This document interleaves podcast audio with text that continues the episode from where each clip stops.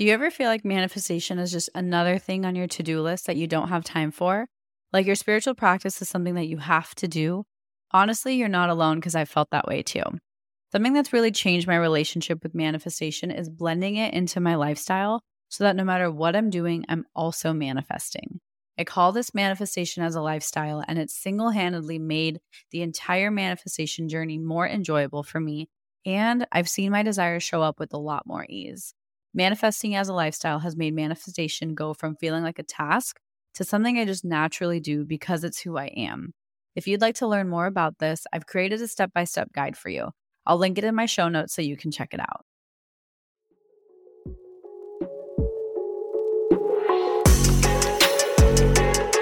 Hey, love, welcome to Affirm It Express, the mini series within the podcast that's all about giving you a quick spiritual boost. In each episode, I'll share affirmations or a quick tip to help you stay in your best energy.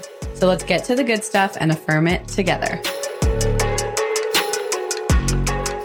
Hi, everyone, and welcome to Affirm It Express. Today, we are talking about affirmations to become a better manifester. Now, before I dive into the affirmations, I want to just remind you that there's no such thing as being a good or a bad manifester. I just thought the episode title was catchy and cute, and I don't want you to take it too seriously. So I just really needed to call that out. I believe we are all naturally amazing manifestors. I think that is a lifelong skill. That is who we are. That is innately what we do and how we show up in the world, whether or not you're even trying. So please know that you're not a bad manifester. And the only way to get better is honestly to have more fun with it. So if that's what you take away from this, that is 100% okay with me. I just don't want you to feel like I'm implying that there are different levels of being a manifester. There are not. We all are manifestors, and that is it. So I have three affirmations. I will tell you a little bit about the reason why behind I chose them. And the first one is I believe in the unseen capabilities of the universe. I find this to be a really helpful thing to remind ourselves when we feel like we aren't doing a good job at manifesting because we forget and we start to lose faith in the unseen parts that the universe is kind of doing behind the scenes, even though we can't see it. So, just a little reminder to kind of reground your faith and recreate your belief in the unseen capabilities of the universe. The next one is I'm confident in being able to manifest my truest desires. Key word for this one is truest desires. I think a lot of the times we try manifesting things and we don't actually know if they're a real desire or not. And that's okay. That is part of the journey is to learn what it, whether it is a true desire or a learned desire or not someone else's desire. So there don't worry you're not like messing up. Part of manifestation is the kind of detective work of is this my true desire or not.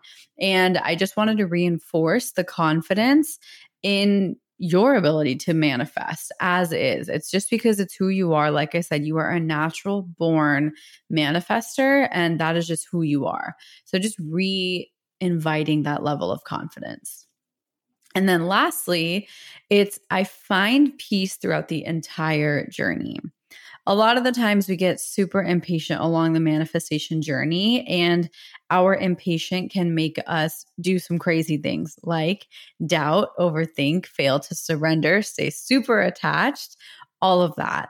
And so allowing ourselves to find peace and feel peace throughout multiple stages of the journey, I think is one of the most profound things and honestly like easeful things we can do to ourselves as we are manifesting. So that's kind of where the inspiration for this affirmation came about. I have so many more I could add to this. And that's why probably every seventh or eighth episode of Affirm It Express is always about manifestation because I think it's such a multifaceted area of our lives and the way we approach manifestation has so many limiting beliefs kind of layered into it. So I chose these three. It is not all inclusive. There are so many more affirmations we could use with this, but these were the three that felt really kind of, I felt called to share today. So let's repeat them together.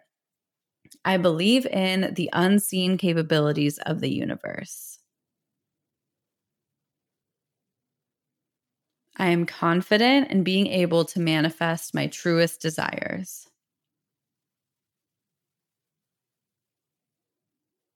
I find peace throughout the entire journey.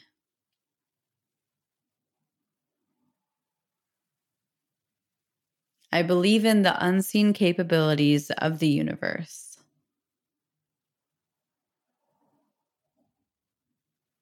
I am confident in being able to manifest my truest desires.